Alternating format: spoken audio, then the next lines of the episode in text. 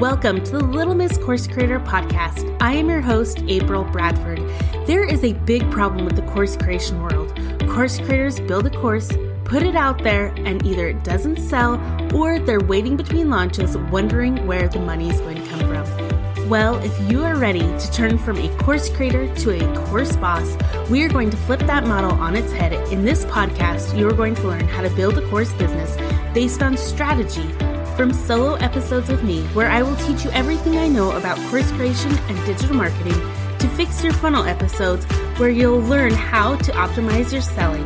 This podcast will teach you the strategies to do that. Becoming a course boss isn't always easy and it isn't always pretty, but I promise you it is worth it. So dive in and start implementing the strategies that you hear today and start building the life that you dream of the business that you love, and get those things on your vision board checked off your list. Hey there, welcome to the Little Miss Course Creator podcast. I'm so happy that you're here. If you are a returning listener, welcome friend. I'm so happy that you're back. And if you are new here, welcome to the Little Miss Course Creator world. We're so happy that you're here. Okay. First of all, before we get started, have you grabbed your course creation playbook yet? If not, what are you doing? This is your step by step guide to getting your course created. It's literally your roadmap to what you need to do to get your course created and launched. So go grab that at littlemisscoursecreator.com forward slash playbook. Okay. This may be my favorite episode I've ever recorded. It really is one of my favorite topics. So let's dive in. These are things, today I'm going to be covering things that you need to know, that you must know to be successful. I can give you all the data, all the techniques, all the tips, all of that, but you will never be successful until you know what we're going to be talking about today. Are you ready? Let's dive in. Okay. So I have I'm an avid reader. And when I say reader, lately sitting down to read a book looks a little different. It's more like earbuds in my ears and listening to audiobooks because you know how it is when you have kids and everything. It's, it's just a little crazy. So I'm always listening to an audiobook. And the books that I have been listening to, I'll be sharing with you here, but they not only have I learned a ton from them, but they totally represent everything that I believe. And it is truly what creates success in the world. It does not matter what circumstance you are in, what circumstance you were born in, where you have been, all that matters is where you are going. It, you do not need to be someone famous. You do not have to have special talents. You do not need to be, you know, like this superior person to create the life that you want. And that's what I want you to really take out of this today is to really hone your mindset of knowing you can do this no matter what. As we talk about some different stories here today, I want you to pay attention to an overarching theme. Pay attention and see by the end if you can find that theme throughout every single story that we are going to talk about. So let's start with none other than Henry Ford. Was Henry Ford someone who was set up for success? Did he come from an affluent background? Did he have, you know, investors? His parents were investing money into him. What was his story? Let's start with him. Henry Ford was interested in mechan- mechanics from the time that he was little. By time he was 12, he was spending most of his spare time in a small machine shop that he had equipped himself. And at the age 15, he constructed his first steam engine. That's pretty amazing, right? Now, let's talk about that for just a second. Was he special? No, he wasn't special. This was just an interest of his. And so he tinkered around and created these things. his parents weren't necessarily poor, but they weren't rich either. They were farmers and their farm did well. But as you can see, he had an interest in what he was doing. And so that forged his desire to create something. He actually, so throughout his life, he did different things. He was a machinist. He was a apprentice in Detroit shops. He went back and worked on his parents' farm. He was a chief engineer. He did a lot of things, right? He was the chief engineer for Thomas Edison, actually. And Thomas Edison became a lifelong mentor and friend to Henry Ford. And when he worked for the Edison company, he actually was on call for Edison 24 hours a day. So his schedule was not the best schedule, as you can imagine, but during those irregular hours, he spent his time building the horseless carriage. So although he did have, eh, you know, a full-time job, he had a crazy schedule. He, you know, didn't have this, hey, here's some money, you can go work in your workshop all day long and figure this out. No, he had to find the time to spend on the things that he really desired most and on the things that interested him the most. So as you can see, he was just a normal human like you and I. He didn't have any perks like you know, full backed funding for him to just work in his workshop all day. He used what he had, used the time that he had to build what he desired most. And that's what I want you to take away from his story is that it was not a perfect situation. It was those irregular hours, those, you know, maybe early mornings, late nights, middle of the night, maybe because he had on call 24 hours, that he made this happen for him. And it has changed the world, not only his life, but all of our lives. The next person I want to talk about is Andrew Carnegie. Carnegie was actually a Scottish immigrant. And he definitely did not come from a wealthy background. In fact, his father lost his job many times and they struggled to make end meets most of his life. And so when his when he was little before they came to the US, his father was a weaver. He weaved, right? Made linens and industrialism actually took the jobs of the home based weaving away. So this made it so now he didn't have a job, right? So they ended up eventually selling all of their belongings and coming here to the United States. They landed in New York and then went on to Pennsylvania where they had some family and they moved into two rooms above a weaving shop, above a relative's weaving shop. Eventually, his dad took this weaving shop over and ultimately it failed. So as you can see, his business or his work, he loses his job. They sell all their belongings. They come here. Their business fails. There was lots of struggle in Andrew Carnegie's family. However, this did not stop young Andrew. At the age of 13, he got a job working as a bobbin boy in the cotton mill.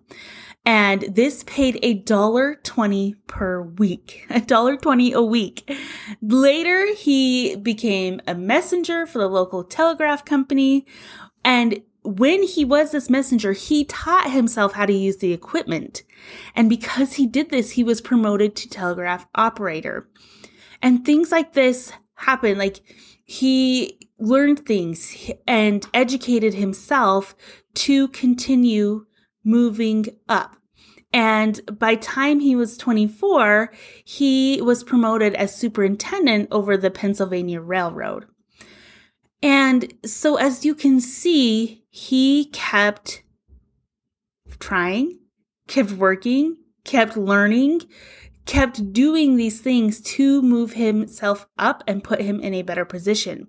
And it was during this time at the railroad that he ended up making his very first investment. And what it was, he his, the superintendent of the Pennsylvania Railroad came and said, Hey, there's going to be a sale of 10 shares of the Adams Express Company. And what Andrew did, he took a big risk. He mortgaged his house. And by doing this, he was able to obtain $500 to buy the shares. And soon after, the first stream of dividends began coming in. And that was where he got his start. And then as the story goes, he invested more and more. But what I want you to notice is, first of all, he was just a normal boy. He was not rich. He was not wealthy. He didn't have, you know, wealthy parents that were backing him along the way. He came from a very poor family and he was ambitious. He kept going. He was determined to become truly the best in whatever it was that he was doing. And then that led him to other opportunities that created his wealth. Another person that I want to talk about is a current day person that I think everyone should be following and listening to because her story and her just personality I just love and she's so inspiring and that's Jamie Kern Lima. Jamie Kern Lima, if you don't know, is the founder of It Cosmetics. She, I read her, I've read her book actually a few times now. It's called Believe It. And it is so good. It's the story of her uh, building the It Cosmetics. And her very first of all, the plan for It Cosmetics, she wrote, I think it was on a napkin in an airplane on her way on her honeymoon. So her honeymoon wasn't as romantic as probably she was hoping for. Instead, it was like a business trip. they were planning her business. But her story is so interesting to read, and I really encourage you to check out her book, Believe It, because it's really inspiring. It will inspire you. So, first of all, she too did not come from wealth. She didn't have, you know, a trust fund funding her idea. She did this on her own. She had this idea and she built it from scratch. She started it in her apartment. There was a time that she had less than a thousand dollars in her personal bank account and she wasn't sure that she was going to make it. And she kept promoting and calling and reaching out to companies and saying, Hey, I've got this product. And she tried to get on, um, QVC numerous times. And finally, she did get on QVC and she was able to launch It Cosmetics. And as you know, it became huge and she actually ended up selling it in 2016 to L'Oreal for, I think it was $1.6 billion. So meager beginnings for all of these people, but they kept going. When the door was shut on their face, they kept going. When they heard no over and over and over again, they kept going. When they lost things, they kept going.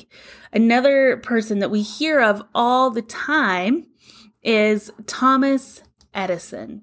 And I want to talk about a quote from him really quickly. But first of all, just so you know, he was not educated. He had very little formal education and he left school in 1859 to begin working on the railroad. So again, meager background, meager beginnings, but created a lot and became successful. And he didn't let the things that he lacked, such as education, stop him from becoming great. And I want to talk about one of his famous quotes. You know this quote, I'm sure you do. I have not failed. I have just found 10,000 ways that won't work. I love that quote, but did you know that there's actually more to that quote? And I think that what comes after that is even better than that beginning part. So let's begin at the beginning again. I have not failed. I've just found 10,000 ways that won't work. Our greatest weakness lies in giving up. The most certain way to succeed is always to try just one more time. Many of life's failures are people who did not realize how close they were to success when they gave up. Let that hit you. Listen to that again. Rewind that and listen to that again because that is so powerful.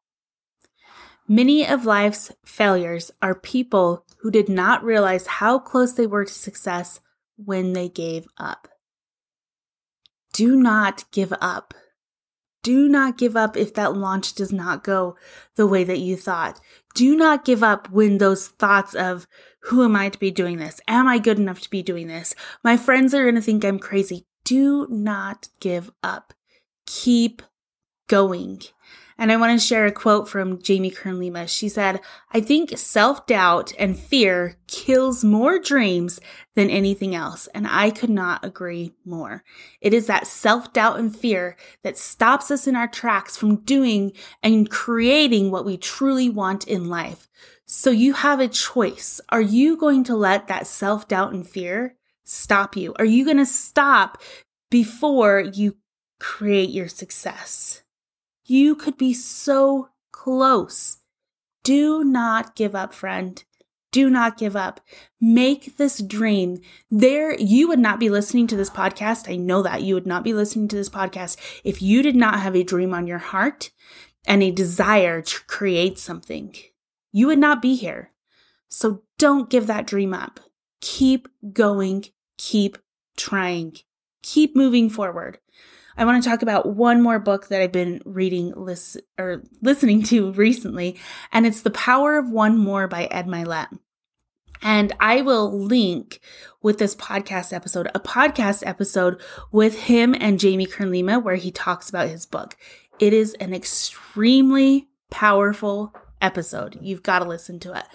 But his whole premise of the book is the power of one more, one more shot, one more launch, one more try, one more tweak to your sales page, one more go at building your list. What is that one more for you that's going to keep you going? You may not even be, be in that launch phase yet. You may be just trying to stay up late at night and figure this course thing out. One more night, one more hour, one more day working on this. Like Thomas Edison said, people, there are so many people who give up. Many of life's failures are people who did not realize how close they were to success when they gave up. You, my friend, are so close. Do not give up. Do not give up. And a podcast episode that I love, if you want a motivating podcast, is the one, the episode here on my podcast. Um, it's how a, I think it's how a small offer or something like that exploded Katie's business. And that is definitely a story of not giving up, trying one more thing, one more thing that launched her business essentially, took her business from ultimately she was like, What do I do? I talk about this in the episode. She came to me crying and then we she did this one more thing and it launched her business. It exploded her business. So what is your one more? What is it that you're going to do today that keeps you going? Do not give up, friend. Do not give up. If you didn't catch it, remember at the beginning I said I want you to pay attention to the th- recurring theme through all of these stories that I'm going to tell you. That theme is determination. Determination to keep going even when things do not turn out like you thought that they would. Keep going when you quote unquote fail because you might be so close to success that you don't want to give up when you're right there on the edge of success. So, my friend, please do not give up. Please, please keep going and believe in yourself. And I want you to know on those days that you're doubting yourself, I believe in you. When your friends are like, What are you doing? And your family's like, What are you doing? Think of me and know I fully believe in you that you can create your dream and make this happen. I am holding that space for you. I also would love to have you join me inside of my new experience that's going to be coming up. If you want someone by your side to help you every step along the way, to be there on those days that are hard, you want some motivation to help you through what in the world am I supposed to be doing, to help you through your launch, to help you beyond your launch, to help you to relaunch. I want to invite you to get on the list for the elite course experience. This is a, like I said, brand new, brand new program that I am launching soon.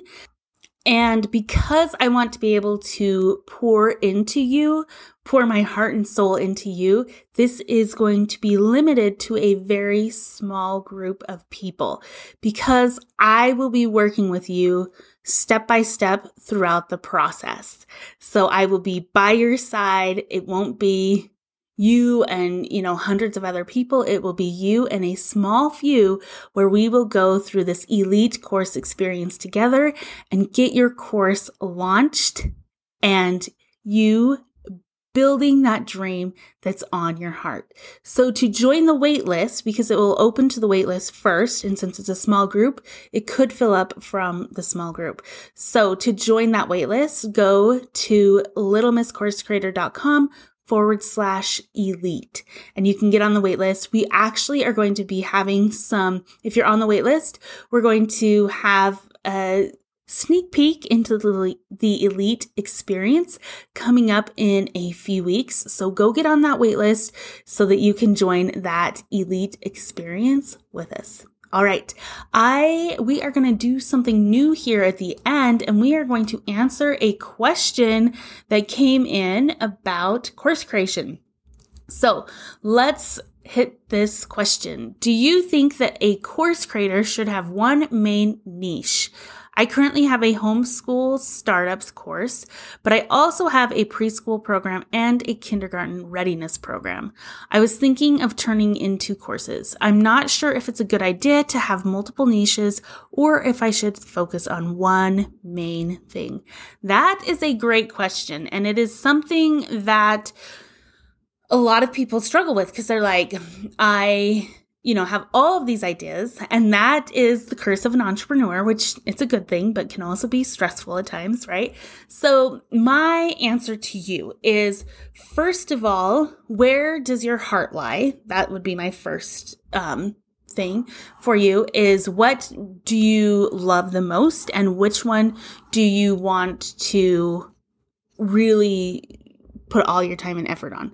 Um, you said that you currently have a homeschool startup course, and then you also have the preschool and kindergarten readiness program. To me, as a parent of a child going into kindergarten, I see that these can actually go hand in hand. These actually, because you are talking to parents who want to work with their kids, right? And help them with their education because a preschool program, that would be, you could gear that to parents. Um, a kindergarten readiness program, that's definitely parents. So those are definitely homeschool things as well as your homeschool startup course. It's just now instead of your targeting, you know, homeschool I don't know how broad your course is, but I'm guessing maybe like elementary, but you're now targeting to those younger grades. And what can actually happen is people can progress through your different courses, right? If they start at your preschool, they're going to have a kindergarten kid next, right? And then they're, if they really truly are interested in the homeschooling part of it, then they can move on to that homeschooling as well. So I actually don't, I think that you are good to um, focus on all of these, but your focus is and your niche is parents that want to educate their kids at home, right? And even though, so that's your like core niche, but when you're focusing on niche, sometimes not sometimes, but people on like the outer ring, you'll attract those people too. You want to speak to your core audience and then those outer ring people will come in as well. So your preschool and kindergarten readiness program may not um, be completely homeschool people who are planning to homeschool their kids through elementary, but they want to help their kids now. And so, but you are going to have that group of homeschool parents who are going to continue on. So I would say focus on parents who your niche is parents who want to help educate their kids at home no matter where, you know, what level they're at. If they're at preschool, great. You want to help them educate them. If you're in kindergarten, great. You're going to help educate them. And then that core niche of homeschooling will progress on through your homeschool startup course.